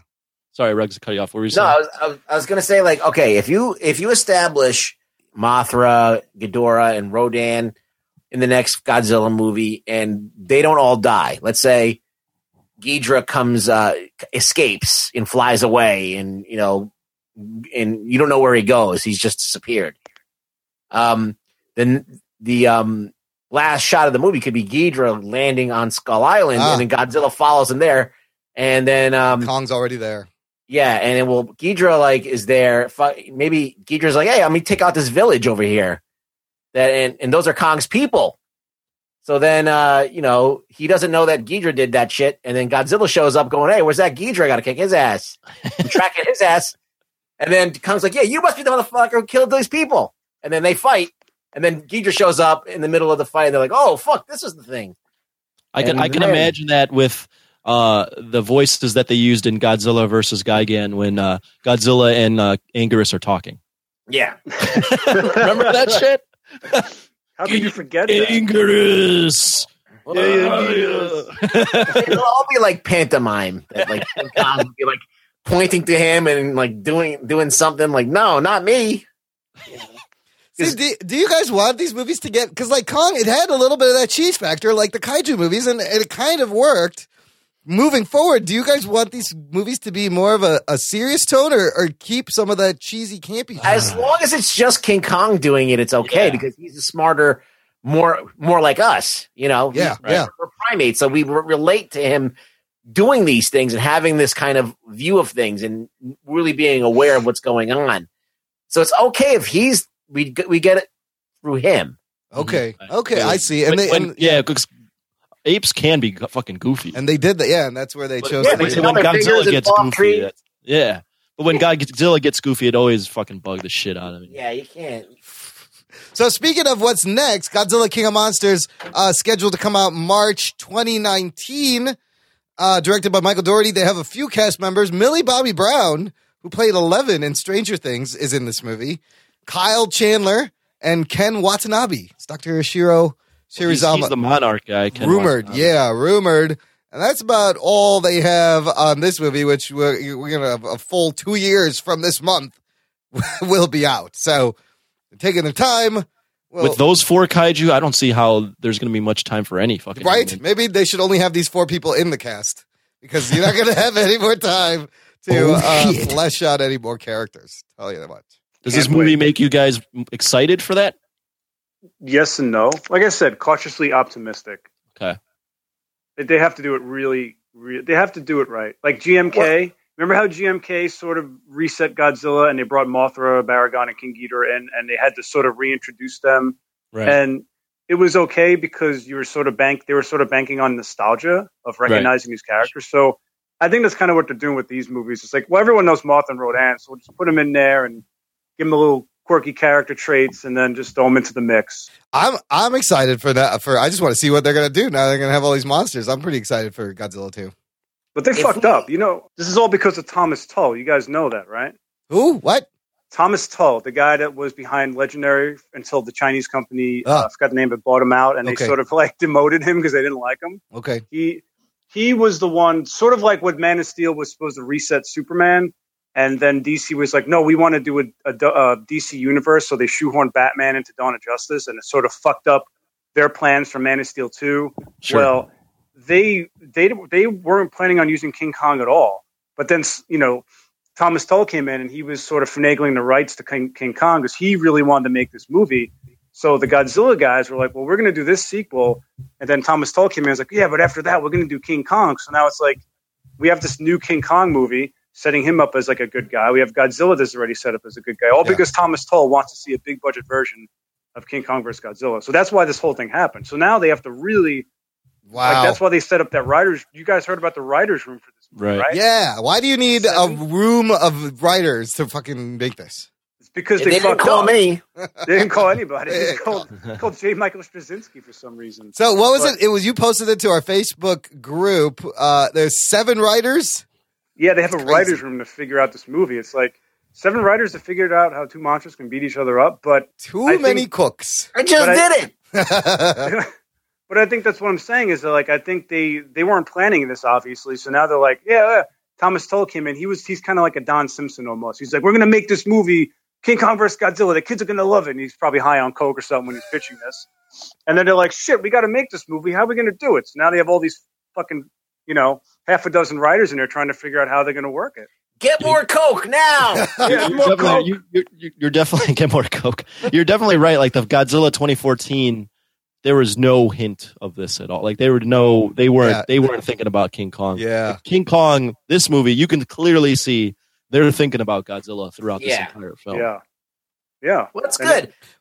I like it though. I like that Godzilla versus King Kong is one movie, like we complain about reboots and remakes, is one movie that I'd actually like to see remade. Well, the thing is with the King Kong versus Godzilla, the original one. Yeah, it's a cool movie, but King Kong just looks so ridiculous, and it really needs to be redeemed. Yeah, I mean, that's the silliest version of King Kong I've ever seen. It's terrible. Absolutely. Well, this is the 1962 movie. Yeah, have you seen it, Imran? No, it's terrible. It's awful. Look up how he looks, and you might start like he looks high as fuck. I'm looking at it. It's the worst gorilla suit I've ever seen. So it's like, oh my god, is this with the goofy smile he has too? Yeah. It's horrible. He's got his mouth agape the entire time. Emron, when I drew this poster last year, and I had to find reference for King Kong, and I drew him in pencil, and I said, "Man, this is a bad fucking drawing." And then I colored it. I said, "No, this isn't bad. This is what he looks like. It's really bad." Oh, jeez. Yeah, it's bad. This Kong looks a bad suit. When you're talking about rebooting, you're like, "This deserves." The mission is to just improve something like dramatically. And if you look at this Kong, that's a way humongous 400 times better step up from what we have in that movie. Yeah. So just right there, and the Godzilla design, some people love it, some people don't like it. It's still pretty good. So those two things clashing, that's already going to be better visually. Well, they only had about 60 years to get fucking. So we can prove that Toho even made Kong look like they had a Kong from the 1930s that they could have copied. Yeah. And they decided to make him brown and weird. And there's in the Godzilla design, and that one's pretty solid. I don't know why Kong looks like that. Yeah. And they had a ton of money on, I mean, that movie had a huge budget, right? Yeah. Yeah. For the time. And it was just like, really, guys? Everybody that's in the Godzilla fandom says the same thing. Okay. So I'm watching, it's Godzilla versus King Kong Final Fight. And Godzilla is being brought in. Fight. By a helicopter, something? No, Kong is, right? Oh, Kong. I mean, Kong is. Oh, then Kong's got his tail. They fight twice. They have like an initial fight where Kong kind of runs away because he realizes that Godzilla has fire breath. And then they have their final battle with the pagoda and the tree going down his mouth. And at one scene where they cut where it's just two toys hitting each other. Oh, my God. These guys look like two guys in furry suits kind of trying to make it up, get it on. At this point, it's wacky as fuck. Godzilla rolls away. Wow. I mean, it's 62. King Kong acquires lightning powers. Whoa. Yeah. In the midst of it, it's weird, man. It's a wacky fucking. It was 1962. But so that's the point. You want to see this? You want to see? You want to see Godzilla, the two most iconic characters. With modern technology, and what can we do with that? King Kong's holding onto his tail and zapping him with electricity and swinging him around. Yeah. So a final thought on this is that, Imran watches. Imran, please don't narrate it for us. We've seen it. Holy crap, this is awesome. He threw a tree at him. Nothing happened. Okay. It's like watching WWE. It is. It really is. This is hilarious. I love it. So we learned...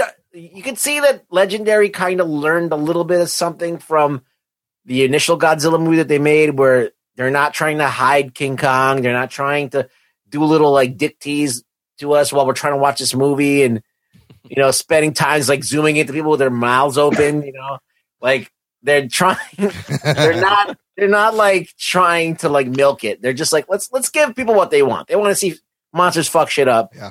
And they've kind of gone to the other side where like there's no character development, just action.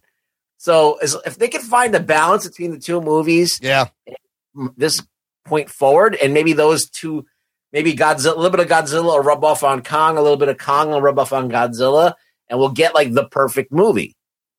So we'll see. I mean, there's cautiously optimistic. I mean, this movie should be making more money than it has, but because of all the competition at the box office with Beauty and the Beast, listen, look, let me just read you the box office estimates for this weekend. These numbers are go from crazy. So number 5, The Shack, $6.1 million. Number 4, Get Out, that horror movie by Jordan Peele, $13.2 million. Number 3, Logan, $17.5 million. Number 2, Kong Skull Island, $28.9 million. And then number 1, it says Beauty and the Beast, $170 million. Oh, shit. Oh. When number 2 is 28, number 5 is 6, Beauty and the Beast, $170 for the fucking weekend. Just the weekend. Jesus. Yeah, that's the thing. Beauty and the Beast is really going to fuck Kong. It's going to fuck, any of the hype for Kong. And how long will this movie have legs? You got to wonder. Two bestiality movies, one survives. Two movies about chicks in love with animals. Yeah. Yeah, but the thing is, though, is the audience for Beauty and the Beast really going to go see Kong? I mean. Well, if there's more bestiality, yes. There's less gay characters and more bestiality in Kong. You should be happy, if fucking crybabies. Yeah, they probably thought like, it's not going to affect our box office because our fans are still going to come see it because they're not going to go see Beauty and the Beast. You'd be surprised though, I guess, how many people do want to see this movie. Yeah, with all the girly guys. Yeah, yeah. I secretly want to see it. See, look, even. I'm seeing. Do you even podcast? I'm going next weekend because I love my fiance and I dragged her to the King Kong RPX show. There you go. So this is my comeuppance. Are you going to see Beauty and the Beast RPX 3D? I told her that because we got free tickets. Oh. What happened was when we saw the RPX, my friend kept saying that the showing was blurry and he kept going through the projectionist booth and complaining. Yeah. And they were like, no, you're crazy. And so he left. He actually left the theater. He was so pissed off. Wow. And the three of us went down and complained, and they actually gave us tickets. Free tickets for another RPX. So was it blurry? It was blurry? It was a little blurry. It was, as our friend said, it was ghosting. Like, when the end credits came up. It was trailing. There was trails. Yeah, there were trails. And it was noticeable. And some stuff was like, the characters were a little bit blurry, and no one complained, but... Like did it look like digital artifacting, kind of? A little bit. It was definitely a little bit of that. Just like I said, ghosting, blurriness. Oh, I would have left the theater immediately. I would have been like, "Fuck this!" Because how much are those tickets? That RPX shit is like the most expensive ticket. $30. Jesus Christ! Yeah. So we got free tickets. Wow. And I said we should go see 50 Shades Darker on RPX. No. Yeah, there's somebody blowing you into the theater. You're sitting on vibrators. There's just vibrators installed on every seat. Yeah. That's what that is. Oh shit. All right. Well, look, do we want to grade it? I think we've said what we feel, and I think people... I can throw a grade out. Let's do grades. Go around. Rug boy, give it a go. I would say B-. I was also leaning B-, C+, absolutely. Bilotti, you said C+. C+, yes. Anthony. I'd give it a C+, yeah. Yeah, I'm on the C+ train. But when Kong's on, it's fun. And like you said, Anthony, I agree. Like, if this is on, I will watch the action scenes over and over again because they're just fun. They're fun. Yeah, it just as a movie, it just doesn't work. Right. But as watching Kong fuck shit up, it's great. And I think it works as a stepping stone in the franchise pretty well also because they're not trying to smush too many things. They're taking their time. I think it's better set up than BVS did for its Justice League. This thing handled it a little bit better in terms of it's kind of like the same thing. So it did, but to maybe defend BVS, Kong is a lot easier. Yeah, very easy character. Not that BVS isn't; they have source material and they could have easily not done what they did, but you just got to make the monster scenes good. Yep, and it's a good setup for our next movie. Yeah, that's all you need, and that's exactly... It's not rocket science. No, right. It's not. Don't overthink this shit. Just give the people what they... How would you want? Give the people the air. Yeah. All right. Before we peace out, I just want to shout out a couple of podcasts. You guys, I'm a host on Trivia Geeks. I want you to check out a couple of recent episodes. One, because Rug Boy was a captain on a recent episode. That was a lot of fun. Oh, my God. It was so embarrassing. There's Queef questions. So you should listen just for the Queef question. Rug Boy. That was when I actually, started to shine. That's the only thing he knew. I like that Bilotti's back there counting his utensils. Are you cooking? Did he start dinner? What's going on? I don't know what you guys are talking about. You guys keep making shit up. He's like, let me sort these forks and spoons. I got 8 forks and 3 spoons. How did this happen? I got to separate the good silverware from the everyday silverware. I'm having company later. I'm getting the fine china ready. Bilotti's setting the table as we wind up. So I'll put... I don't know if the listener's been hearing random noises, but just it's fun for me to speculate on what's going on. It is. It's theater of the mind. That's all. We make it up in our imagination. So look, I'll embed the Rug Boy YouTube video of the Trivia Geeks in the show notes, and then there's another great one that Kate Amatazu and Patrick from See Here's the Thing came on. She's been on our show. Delightful people. They're so nice. And they're so cute together, but the best thing about them is they can hang with the boys. Because, Patrick was making dildo jokes the whole time. Kate, if you heard our show, she can hang with us as dirty as we get. You wouldn't expect it from these really lovely people, which is why I love them. And you guys, they want us to come on their show in April, Anthony Rugboy. So we will, one Thursday, we will go and hang out with them on their podcast. And then... and I'll put that one. They're just, I love them. I love them so much. Kate and Patrick, you guys are awesome. They listen, so they're listening. I will put that show in the show notes. Next week, guys, will be our 2-year birthday. So we will do, we'll do some kind of special 2-year birthday something. I have no idea what we're going to do. We're just going to flow with it. We're just going to roll. Stick a candle up your asshole. I'm going to stick a candle, and then Rug Boy has to blow it out. Okay. So I'll do a gerbil. Okay. Yeah. The old. Hey, listen. You want to go with the gusto? Need to top us. Bilotti, where can the listener find you and all your cool stuff? At my parents' house in Staten Island. Bring over some marinara. We're coming over for marinara and please. Pasta. Oh, she puts so much garlic in it, you'll be shitting for a week. Website. You can find me at robo7.com. It's ROBO, 7.com, and Facebook. What the hell is it again? Facebook, the Robo7, The Art of John Bellotti Jr., and Instagram at Robo7. That's ROBOSEVEN. Hit him up. Staten Island. Hitting up on all that stuff, listener. He's got amazing, beautiful artwork. Buy some prints. Buy some T-shirts. Support the independent creator. Rug Boy, where can they find you? You can find me on... Twitter at Really Rug Boy, where you can't see anything of mine. Nothing. All you have is my stupid thoughts.